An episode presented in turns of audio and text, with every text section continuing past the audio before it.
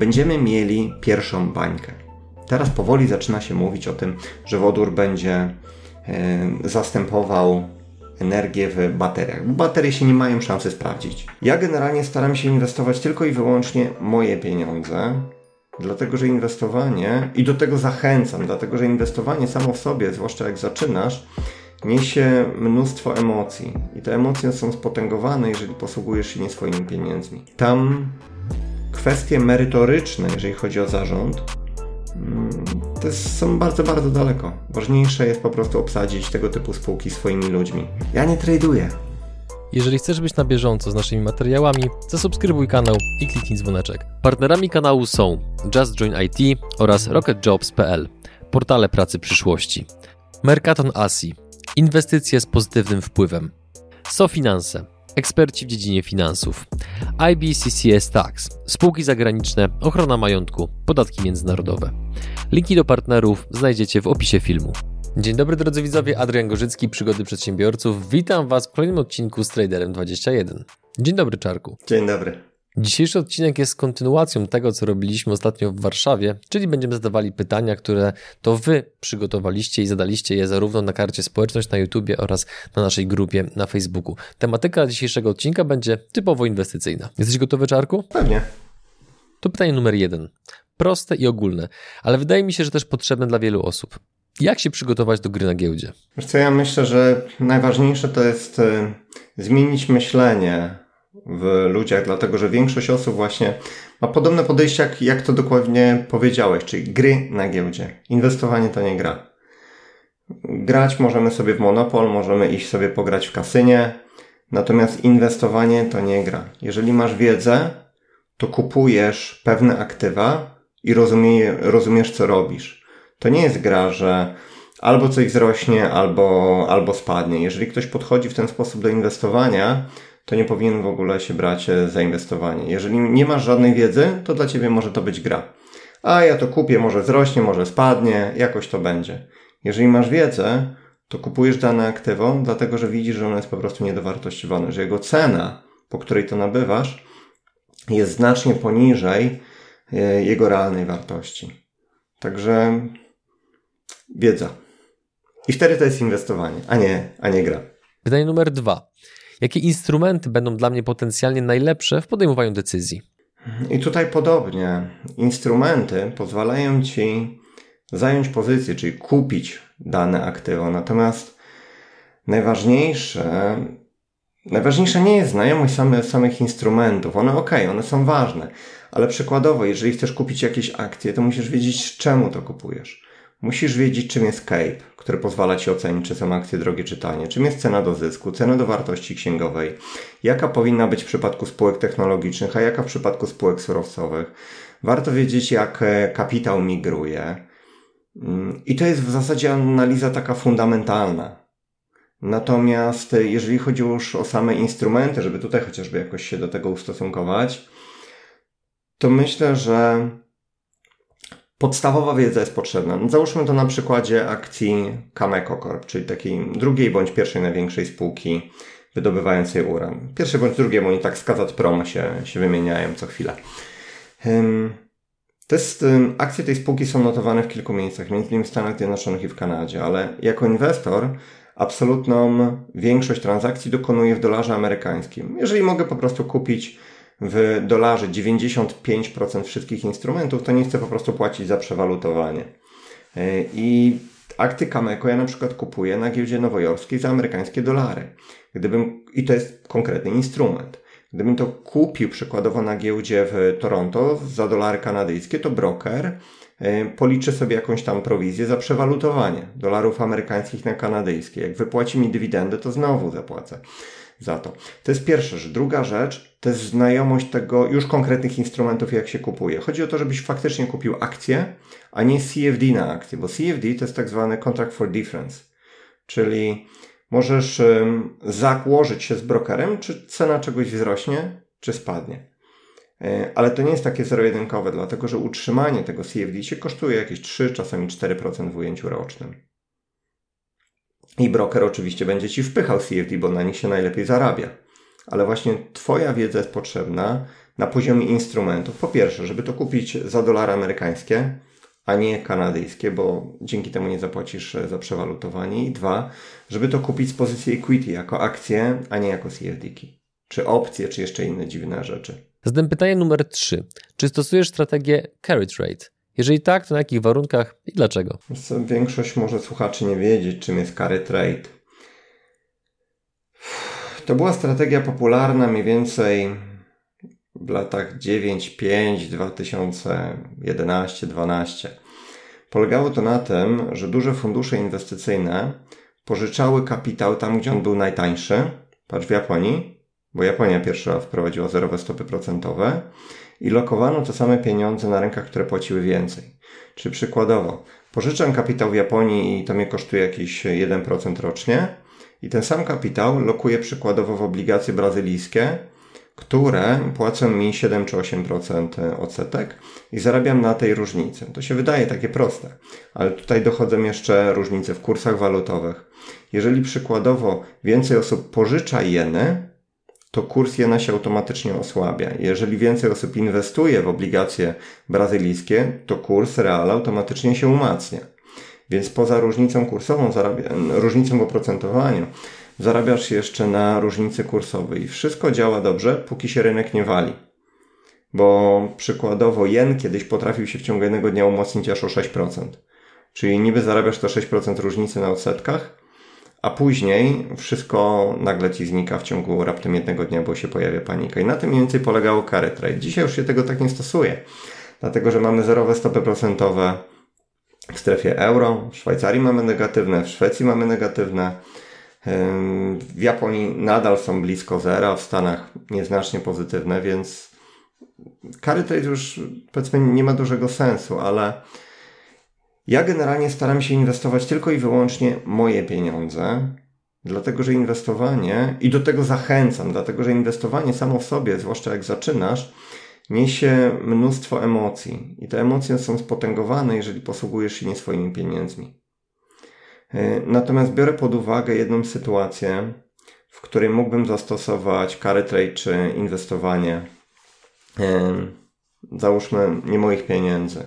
Ostatnio rozmawiałem z Tomkiem ode mnie z Teamu i okazało się, że koszt pożyczenia pieniędzy od brokera w jednym przypadku, no jeżeli jesteś dużym graczem, to powiedzmy możesz to obniżyć do 1% i zastosować tak zwane konto typu margin, czyli przykładowo przelejesz, nie wiem, powiedzmy 100 tysięcy dolarów na, na swoje konto, a możesz inwestować za 200.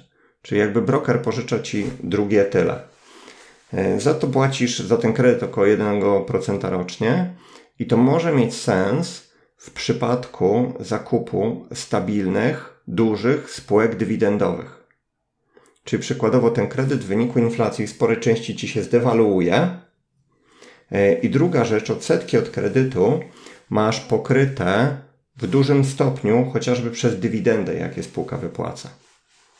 Bo jeżeli mam dywidendowych arystokratów, czyli duże spółki wypłacające stabilną bądź rosnącą dywidendę od 25 lat i dywidenda powiedzmy nawet na poziomie tylko 4%, no to mam te 3% ekstra od kapitału, który pożyczyłem, plus w pewnym stopniu ten kapitał się zdewaluuje, bo w długim terminie w wyniku inflacji cena tych akcji będzie rosła. Ale moim zdaniem to można stosować tylko, jeżeli inwestowanie nie generuje u Ciebie żadnych emocji.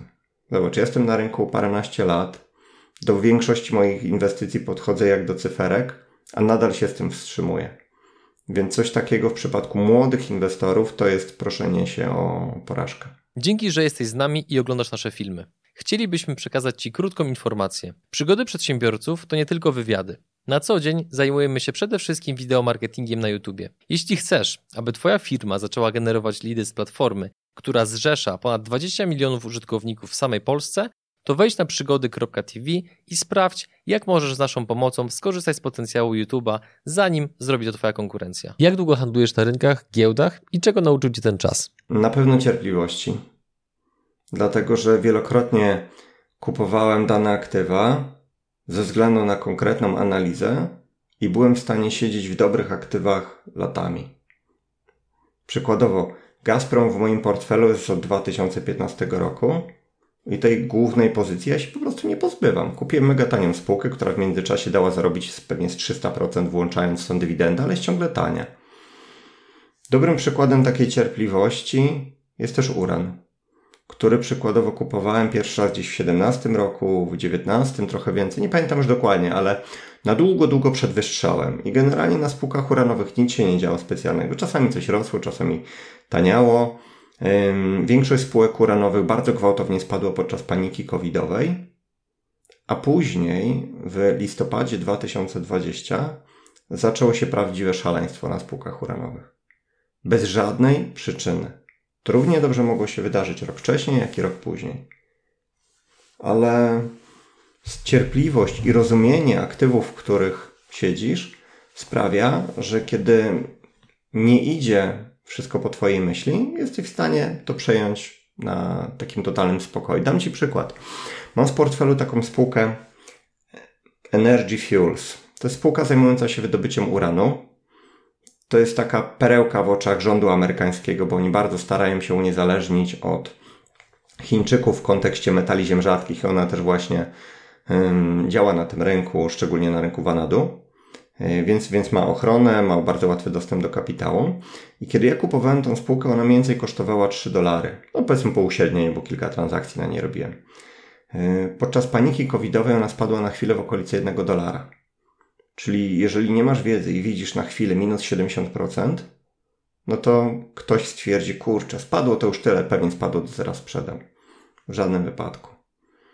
E, rok później ta spółka była po 10 czy tam 11 dolarów. Dzisiaj jest w okolicy 6. Ja tam gdzieś po tym wzroście część sprzedałem. To jest u mnie normalna rzecz, ale dążę do tego, że kupujesz coś za 3, w międzyczasie to tąpnie, bo jest panika chwilowa i takie paniki należy wykorzystać właśnie do, do kupowania akcji, broń Boże, do pozbywania się. I ta cierpliwość po prostu popłaca. Druga taka lekcja. Banki centralne potrafią wypaczyć całkowicie fundamenty. Dzisiaj ważniejsze jest to, czy bank centralny redukuje dodruk, co robi ze stopami, czy może dodruk y, przyspiesza. Zauważyłem też, że zresztą to dosyć mocno w książce opisałem, y, że często kiedy mamy jakąś strategię ułożoną w głowie, czy pomysł na inwestycje, to dużo łatwiej trafiają do nas informacje potwierdzające naszą tezę, czy nasze poglądy, niż sprzeczne. Jak sobie zdajesz z tego sprawę, to jesteś bardziej otwarty na krytykę, co też bardzo pomaga w inwestowaniu. No i najważniejsza rzecz chyba, nigdy nie inwestuj kasy, którą możesz potrzebować. I tutaj chyba taki najstarszy case. Ja w 2005 roku, jak zaczynałem inwestować, byłem totalnie zielony. Moja wiedza była żenująca. Tam kupowałem fundusze jakieś w Polsce. Zrobiłem tam podstawowe analizy oczywiście, ale takie zdroworozsądkowe, bo nie miałem myślę, że 2% dzisiejszej wiedzy. I zamierzałem kupić działkę. Już działkę miałem upatrzoną e, na tym na, na Wilanowi i w pewnym momencie przyszedł czas jej zakupu, a pieniądze ja w większości miałem ulokowane na giełdzie. To był chyba maj 2005 roku, czy coś takiego i to tąpnęło ze 20%. I gdybym nie mógł liczyć na mojego wspólnika, to musiałbym zainkasować stratę 20%, wyciągnąć te pieniądze i kupić działkę, bo bym zadatek stracił i bardzo fajną działkę. Ale na szczęście Kuba przyniósł odpowiednie pieniądze w reklamówce e, i fajne czasy. E, I po prostu kupiłem wtedy działkę. Pozwól, że pogłębię jeszcze jeden wątek, bo sytuacja, w której kupujemy coś za X, potem to spada 40, 50, 80%, to jest jednak koszmar, który wbrew pozorom zdarza się stosunkowo często. Wielu przedsiębiorców, wielu inwestorów ma z tym styczność. Więc powiedz mi, jak wygląda dokładnie ten proces myślowy u Ciebie? Jeżeli Ty doświadczasz dokładnie takiej samej sytuacji na aktywach, które posiadasz, co zaczynasz robić krok po kroku, żeby nie pozwolić się poddać tym emocjom, które wynikają z takiej sytuacji? Jakbyś mnie dzisiaj spytał odnośnie cały mój portfel, wszystkie aktywa, to bym Ci powiedział, ile one mogą spać w, w, trakcie, moim zdaniem, w trakcie takiej silnej bessy, bądź może inaczej. Dzisiaj uważam, że najbardziej prawdopodobny spadek to jest powiedzmy do 19% e, na S&P 500. Później będą ratować sytuację do, do drukiem, ale gdyby do tego doszło, to y, złoto fizyczne, ale fizyczne, nie kontrakty terminowe, albo utrzyma wartość, albo wzrośnie. Srebro najprawdopodobniej trochę tąpnie. Spółki wydobywcze, to jest paradoks, ale tąpną pewnie ze 25% od dzisiejszego poziomu. Tak zmienne aktywa, jak powiedzmy krypto, mimo że już są po bardzo silnych spadkach, myślę, że tąpną 60%. Z dzisiejszych poziomów, taki Energy Fuels, myślę, że mógłby jeszcze po, polecieć o 30%, 40%. Sibania Stillwater, genialna spółka, super wyceniona, ale bardzo zmienna, myślę, że też 30%. Dzisiaj zmierzam do tego, że mało jest aktywów w moim portfelu, które mogłyby tak dużo tąpnąć. Duże, stabilne spółki dywidendowe, myślę, że 15% to jest w ogóle maks. Raczej 10%. Jeżeli jesteś tego świadomy w momencie, gdy, gdy masz spokojny okres, to jesteś mentalnie przygotowany na takie spadki. Co więcej, ja widząc, co robiły banki centralne i co nadal robią, czy ograniczają płynność, większość mojego portfela ułożyłem w taki sposób bardzo defensywny. Ja mam w portfelu głównym 20, chyba 1% gotówki, 26 w defensywnym. I ta gotówka jest po to, żeby ją wydać, kiedy dojdzie do spadków.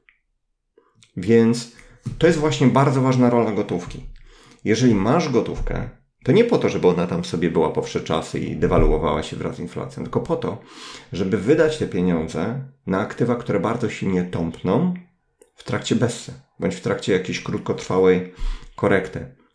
I to cię już mentalnie nastawia do tego, żeby zrobić zakupy, a nie pozbywać się części aktywów tylko dlatego, że w wyniku paniki e, inwestorzy je wyprzedawali.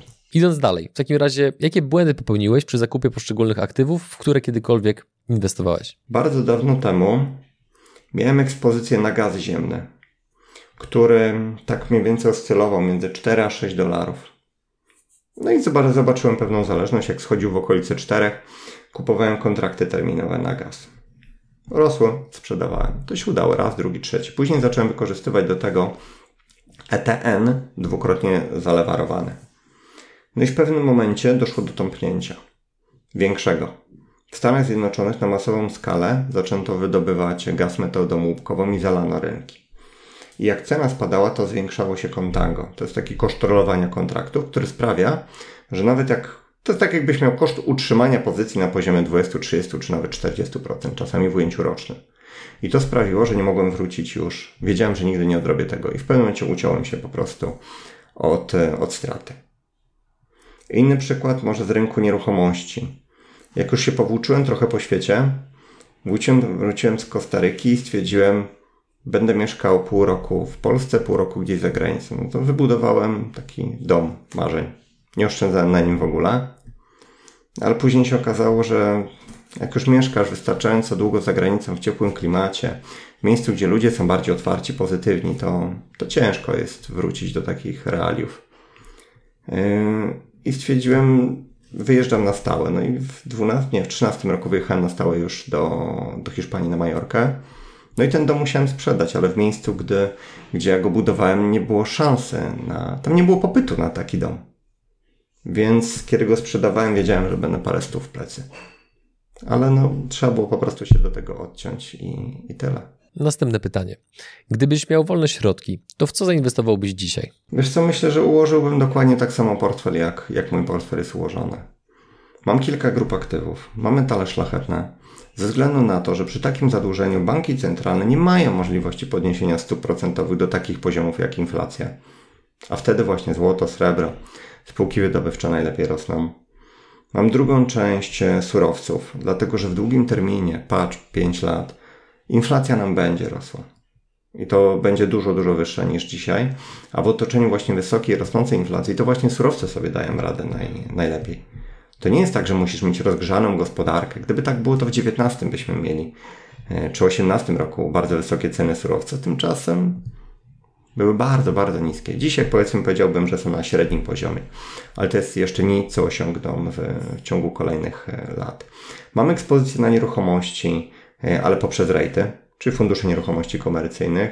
I tutaj też idę coraz bardziej w kierunku specjalizacji. Unikam hoteli, unikam centrów handlowych, a bardziej idę w kierunku centrów logistycznych, centrów baz danych. Teraz mi chłopacy wyszukują jeszcze jakieś e, rejty na ośrodki takie, gdzie, gdzie są starsze osoby ze względu na starzejącą się populację. E, I mam sporo w spółkach dywidendowych, czyli duże, stabilne firmy, takie typu Value. bo uważam, że one w kolejnych latach dadzą dużo więcej zarobić niż te wszystkie modne spółki technologiczne. Aczkolwiek na technologię też mam ekspozycję, na przykład po tym jak japońskie, przepraszam, chińskie spółki technologiczne, ETF na spółki technologiczne, KWEB tąpnął 50 kilka procent, to, to go kupiłem. I absolutnie nie kupiłem w dołku, on nadal tanieje. Ale on już jest naprawdę bardzo tani. Co więcej, chińskie spółki technologiczne mają dużo, dużo większą e, marżę niż ich amerykańskie odpowiedniki, a przy okazji są świetnie wycenione. Od niedawna mam ekspozycję na marihuanę. To jest kolejny sektor jakby typu growth. E, I mimo, że uważam, że wodór jest przyszłością jako nośnik energii, to na razie tu nie mam ekspozycji, bo zwyczajnie ETF-y, które są na ten rynek, mają zbyt małą kapitalizację. E, większość spółek z tego sektora ciągle przepala kasę ale już tam chłopacy z teamu szukają, no, mają zadanie przewertować 100 spółek dających w przyszłości ekspozycję na wodór jako, jako nośnik energii. Co stanowiło dla Ciebie największy problem w tradingu? Jak ja mogę tego uniknąć? Pierwsza rzecz, ja nie traduję. Mam tą ksywkę sprzed, sprzed wielu lat. Zobacz, trading to nic inwestowanie. Trading to jest zakładanie się, czy coś wzrośnie, czy coś spadnie. Niektórzy mogą się posługiwać analizą techniczną i uzasadniać sobie pewne ruchy, ale gdyby analiza techniczna e, działała, no to nagle wszyscy, którzy mieliby do niej dostęp, musieliby zyskiwać. Natomiast trading to jest gra o sumie zerowej, powiedziałbym nawet negatywnej, dlatego że wykorzystując do tego lewar, ponosisz jakieś koszty związane z lewarem. I teraz zobacz, po jednej stronie masz takiego gościa jak ja, jak ty, a po drugiej stronie mamy algorytmy pisane przez najlepszych statystyków na świecie, dla największych banków inwestycyjnych. Oni mają dostęp do informacji z wyprzedzeniem. Wiedzą, co się stanie na posiedzeniu Fedu, EBC czy, czy innych banków. Wiedzą, jakie decyzje będą za, zapadały, które mają wpływ na, na wyceny. Co więcej, kupują pewne informacje z wyprzedzeniem. To jest case właśnie tanich brokerów, którzy nie pobierają żadnych e, opłat, ale sprzedają dużym instytucjom informacje o, o zleceniach, o wielkościach pozycji i tak dalej. Więc my nie mamy szans w takim tradingu z takimi molochami. Zresztą to potwierdzają statystyki. No, na CFD-kach między 70 a 80% osób traci kapitał czyli 20-30 w danym terminie tylko, tylko zarabia. Także od tradingu ja trzymałbym się z daleka. Inwestowanie natomiast w tanie aktywa, przy okazji wypłacające przyzwoite dywidendy, daje Ci ten komfort. Zobacz, jeżeli kupujesz akcje, to jest przedsiębiorstwo. Jeżeli kupujesz rejty, to są nieruchomości. Czyli to są aktywa materialne, które w długim terminie przenoszą dobrze wartość w wyniku inflacji. Bo w wyniku inflacji w długim terminie wszystko rośnie. Po prostu pieniądz się dewaluuje, czy waluta się dewaluuje. A przy okazji do tego masz większe bądź mniejsze dywidendy. Więc inwestowanie jest dużo, dużo prostsze niż, niż trading. Idźmy dalej w takim razie. Mówi się o tym, że ceny złota są zmanipulowane, a jego cena powinna być wyższa. Czy możesz podać przyczynę tego procederu i wyjaśnić, jak dokładnie działa? Znaczy, wiesz co, w 1971 roku, kiedy może inaczej. Do 1971 roku większość walut globalnie była w pewnym stopniu powiązana do złota. Po prostu dolar był związany ze złotem, z amerykańskimi rezerwami, a pozostałe waluty były powiązane sztywnymi kursami do dolara, więc można powiedzieć, że większość walut pośrednio była związana z dolarem. Kiedy w 1971 roku Nixon zerwał ten link, Amerykanie stanęli trochę przed problemem. No kurczę, mamy walutę nieopartą na, na niczym, na żadnych aktywach materialnych. I co tu zrobić? No i najpierw wymyślono deal z Arabami, że całą ropę, którą się sprzedaje, będą sprzedawać tylko i wyłącznie za dolara, czyli jak ty chcesz kupić jako dany kraj czy duże przedsiębiorstwo ropę czy jakikolwiek inny surowiec, to musisz kupić najpierw dolary. I to wygenerowało sztuczny popyt na dolary. Ale później, jak Amerykanie lecieli na permanentnym deficycie, to zaczęli wpadać trochę w problem. Cena złota zaczęła rosnąć i cena złota tak naprawdę w długim terminie odzwierciedla dewaluację waluty. Więc w pierwszej kolejności zaczęto zmieniać metodologię liczenia inflacji. I bardzo dużo takich zmian dokonano w latach 80. i 90., żeby oficjalna inflacja była niższa niż, e, niż realny wzrost cen. I to jest tak jak dzisiaj. GUS nam podaje, że ceny wzrosły o 8%, a jak widzę po komentarzach, to jest to raczej 14-15%, a w przypadku niektórych osób nawet, e, nawet więcej. I to właśnie wynika ze zmiany liczenia metodologii. Drugim krokiem było wprowadzenie kontraktów terminowych na złoto i na srebro po to, żeby kontrolować ich cenę. E, czasami jest tak, że w ciągu jednego dnia handel kontraktami terminowymi na złoto przekracza łączną wartość złota wydobytego w danym roku. To nie ma, powiedzmy, dużego znaczenia, bo złota, którego jest gdzieś, czy to w bankach centralnych, czy to w postaci inwestorów, y, czy w jeszcze innych miejscach, jest mniej więcej 63 razy więcej niż złota wydobywanego w ciągu roku, ale chcę Ci po prostu pokazać skalę.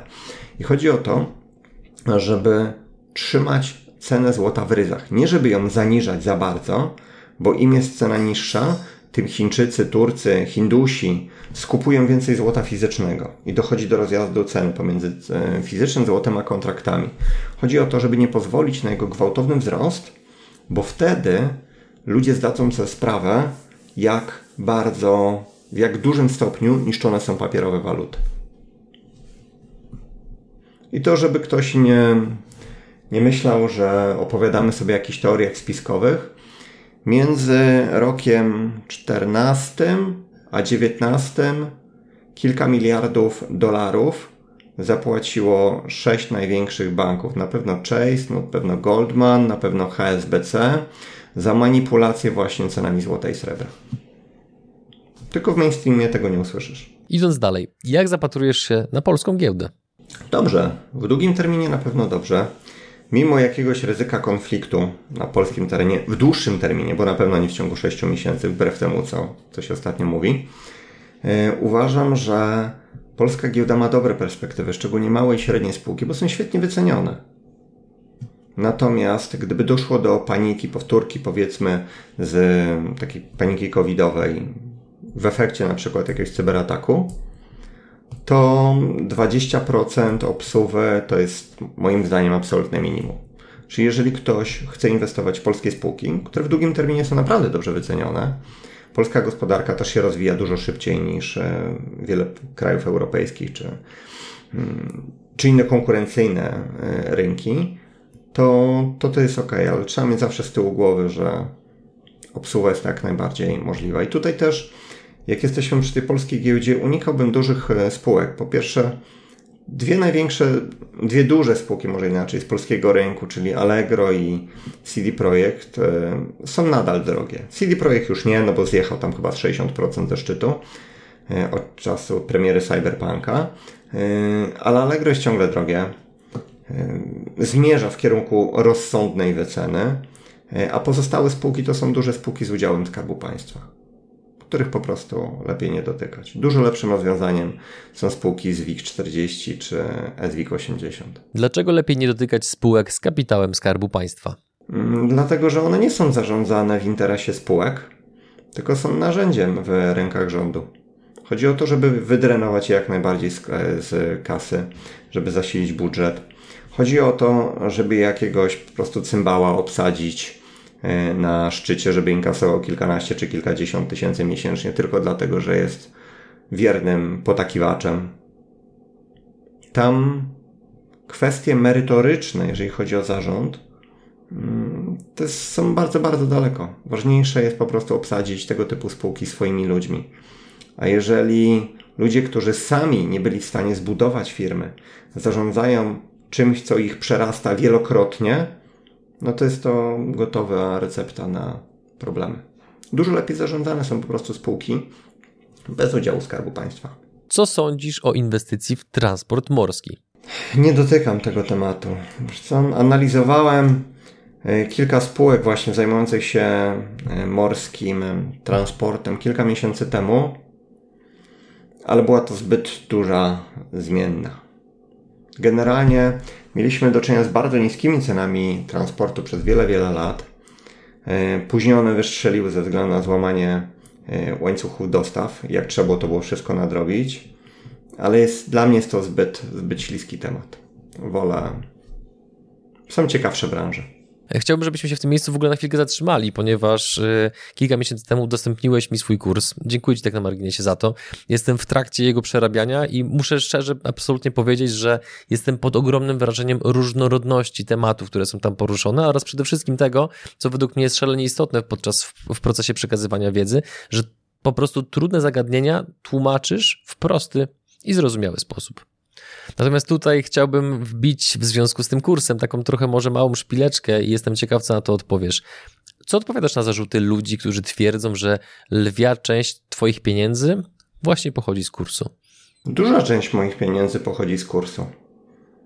Spora część pieniędzy pochodzi z kopiowania moich ruchów. Sporo, chociaż zdecydowanie już teraz mniej pieniędzy pochodzi ze sprzedaży książki. Oprócz tego mam pieniądze z innej działalności. W tym momencie mam 15 osób już zatrudnionych, bo zamierzam to dalej rozwijać. Jest to. Ja przede wszystkim jestem inwestorem, ale w koło tego ja rozwinąłem całkiem fajną firmę, którą dalej zamierzam rozwijać i nie zamierzam się tego wstydzić. Jeżeli, zobacz, jeżeli ja zarabiam na sprzedaży kursu, kopiowania ruchów, książki, to znaczy, że stworzyłem coś wartościowego. Ja nikogo nie zmuszam. Ja nie dostaję żadnych dotacji z rządu. Nikt mi nie płaci e, nie swoimi pieniędzmi. Jeżeli ktoś kupuje kurs, kupuje książkę, kupuje kopiowanie moich ruchów, to dlatego, że ci ludzie uważają, że dostaną za to więcej niż zapłacili w postaci ceny. I tyle. Ja zarabiam i na e, rynku, i zarabiam z tego, o czym wspomniałem. No przecież Mój wynik za zeszły rok to jest 60 kilka procent. Rok wcześniej 30. 19 rok, to też warto podkreślić, minus 4%, dlatego że widząc co się dzieje w systemie finansowym, poszedłem bardzo, bardzo defensywnie. Aż powiedziałbym chyba za bardzo.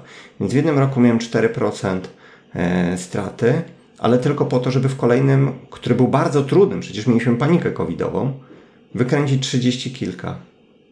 Więc jeżeli podsumuję ostatnie 3 lata, to jest, nie wiem, 110, 115% zwrotu, nie wiem. Nie liczę tego dokładnie. Ale zarabiam i tu, i tu. I mam nadzieję, że w kolejnym roku, może teraz ja aż biję w szpile, zarobię jeszcze więcej. Jeżeli nie na inwestycjach, no. to, to, to, to z działalności.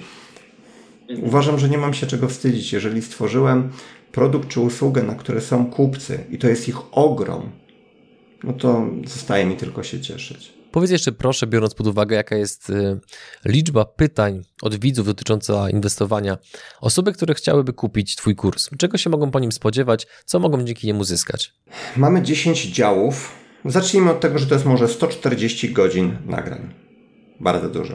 Czyli przykładowo, jak lecisz dziennie 20 minut, 25, no to potrzebujesz na to jakieś pół roku. Mamy 10 działów: akcje, obligacje, metale szlachetne, waluty, krypt, kryptowaluty, nieruchomości, budowa portfela, ekonomię inwestycyjną, praktyczne elementy inwestowania oraz psychologię. I to jest taka część inwestycyjna.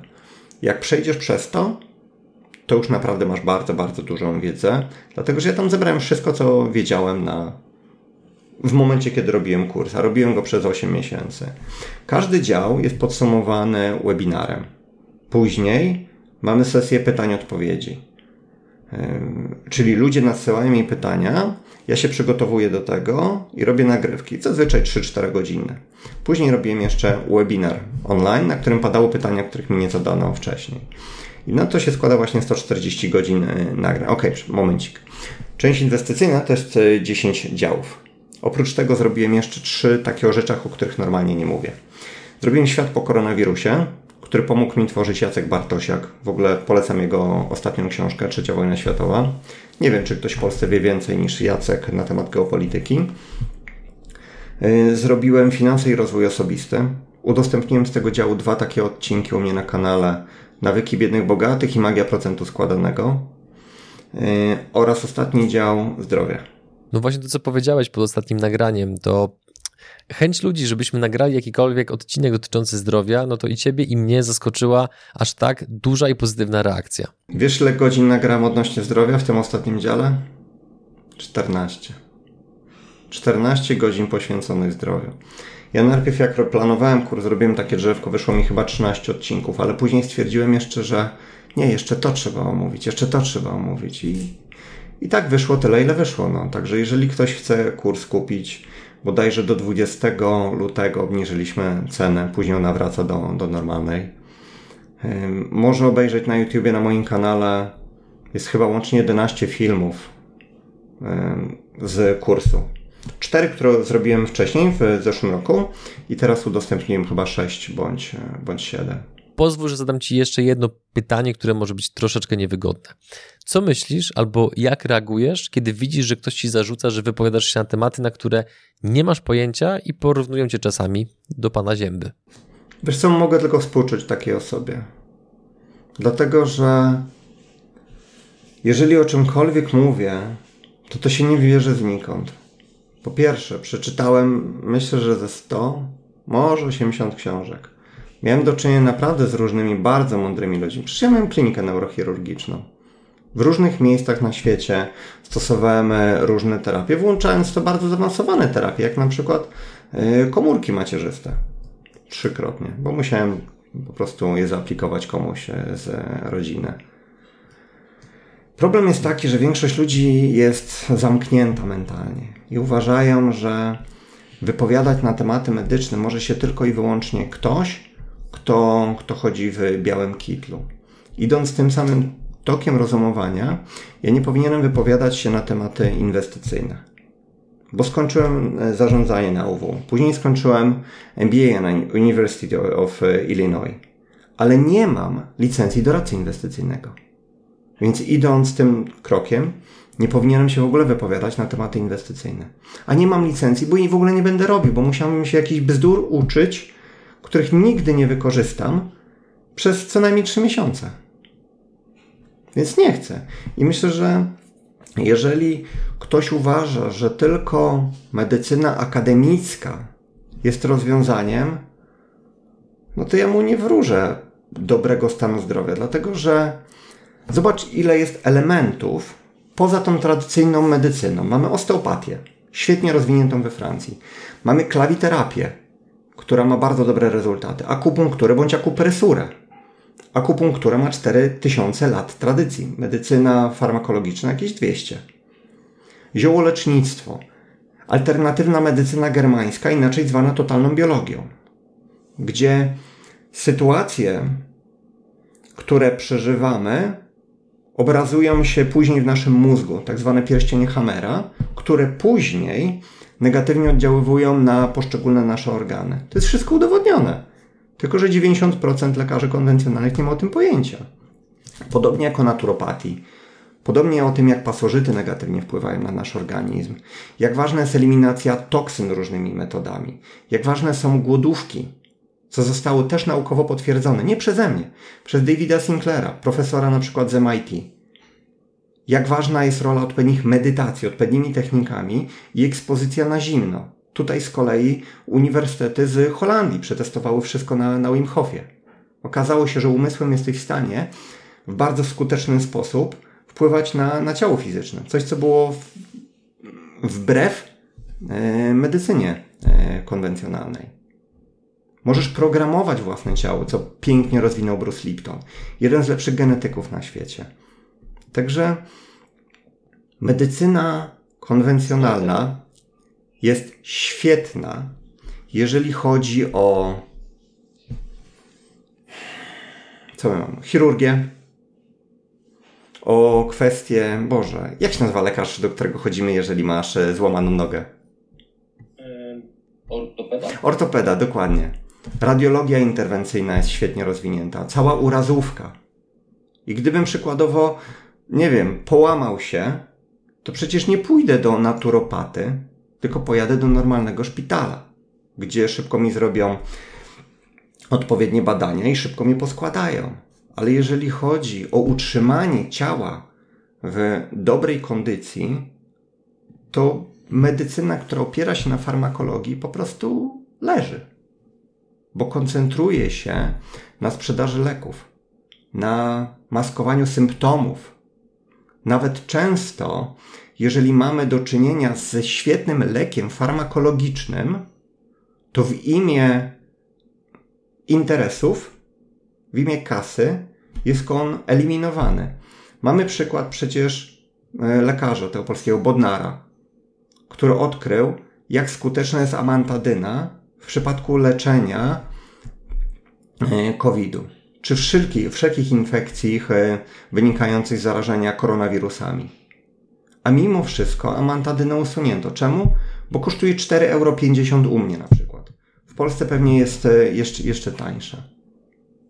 Ostatnio przecież Orban, przecież wyciekła komunikacja, stwierdził, że on nie będzie dyskutował z płaskoziemcami, jak nazwał właśnie e, pana Bodnara, doktora Bodnara, bo ciężko się z nimi dyskutuje. Uwaga, bo mają rację. Ale ludzie wolą słuchać sprzedajnych pseudoautorytetów. Także ja wolę po prostu korzystać z rzeczy, które są skuteczne. Wracając do tematów inwestycyjnych, kolejne pytanie. Czy przyjdzie wreszcie czas spółek value? On już przyszedł. Spółki value pokazały świetnie, jak stabilnie sobie dają radę w momencie, kiedy mamy do czynienia z trudnym okresem. Podczas paniki covidowej spółki technologiczne leciały 50, 60, niektóre 70%. Spółki typu value dawały sobie bardzo dobrze radę. Później oczywiście na fali do druku spółki typu growth, te modne, odbiły dużo bardziej niż value, ale na przykład od 3 miesięcy, czyli znowu mamy trudny okres wynikający z braku płynności. I to się raczej nie zmieni w ciągu kolejnego roku. Spółki typu value radziły sobie dużo, dużo lepiej. QQQ na przykład, czyli ETF na największe spółki technologiczne w Stanach, w ciągu ostatniego miesiąca potaniało 1,5 e, o 16%. S&P powiedzmy 10. Facebook w ciągu jednego dnia tąpnął raczej 20%. To nie jest wykonane w przypadku dużych spółek typu value. Także ja generalnie uważam, że spółki typu value po pierwsze są dużo bezpieczniejsze, po drugie dużo więcej dadzą zarobić w kolejnych latach. Idąc dalej, Pan Czarek często porównuje obecną sytuację do Japonii. Czy w związku z tym posiadanie złota uchroniło ich przed inflacją? Tu musimy okresy w jakiś sposób rozdzielić. W Japonii generalnie nie było dużej e, inflacji, mimo dodruku, dlatego że dodruk trafiał głównie do systemu finansowego. Japonia, powiedzmy, do 1989 roku rozwijała się bardzo, bardzo szybko, później ich złamano. Wymuszono na nich po prostu e, drastyczne umocnienie jena. I do powiedzmy między 80 a 89 rokiem nie, e, złoto, nie, mm, złoto było bardzo kiepską e, inwestycją. Natomiast mniej więcej od 90 do 2000 jen poruszał się w podobnych kanałach jak dolar, co oznacza, że złoto taniało. A taniało, bo w wielu miejscach na świecie mieliśmy pozytywne realne stopy procentowe. Czyli przykładowo stopy wynosiły 6% przy inflacji 4%. Natomiast od 2001 roku, czyli za ostatnie 20 lat, zdecydowanie tak. Czyli jeżeli ktoś trzymał przez dwie dekady um, oszczędności w złocie, to wyszedł na tym bardzo dobrze. Co myślisz o sektorze biotechnologii? Czy ma potencjał do wzrostów? Wiesz co, ja nie dotykam biotechnologii, dlatego że biotechnologia miała swoje złote lata 2011-15 to był jeden w 15 roku, to był naj, jeden z najbardziej takich modnych sektorów. Ale to, to minęło. Później na spółkach biotechnologicznych nie się działo się nic specjalnego. One po 15 roku dosyć mocno spadały, później się odbudowywały i dzisiaj ETF na biotechnologię jest mniej więcej w tym samym miejscu, co był 6 lat e, temu. Ja zamiast biotechnologii w Stanach, drogiej ciągle, wolę na przykład te technologiczne spółki w Chinach, o których wspomniałem wolę z takich dziwnych sektorów marihuany czy, czy wodór. Wodór na wodorze moim zdaniem będziemy mieli pierwszą bańkę. Teraz powoli zaczyna się mówić o tym, że wodór będzie zastępował energię w bateriach. Baterie się nie mają szansy sprawdzić.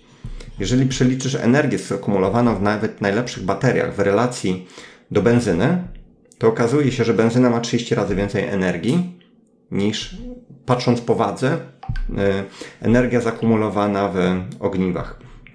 Więc nawet gdybyś poprawił tą technologię trzykrotnie, to jest ciągle relacja 1 do 10.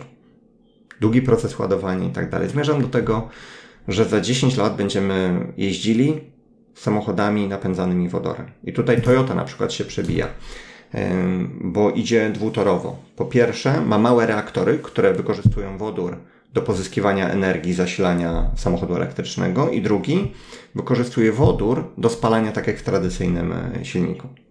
I to jest moim zdaniem przyszłość, a za każdym razem, jak e, jest jakaś nowa taka technologia, to ludzie wierzą, że to będzie rewolucja dla rynku, e, inwestują bardzo mocno w spółki. Później ulica widzi, że na tym można było dużo zarobić, podłącza się na końcu i mamy typową bańkę. Więc stricte pod pierwszą bańkę najprawdopodobniej zainwestuję część mojego kapitału, ale jeszcze nie teraz.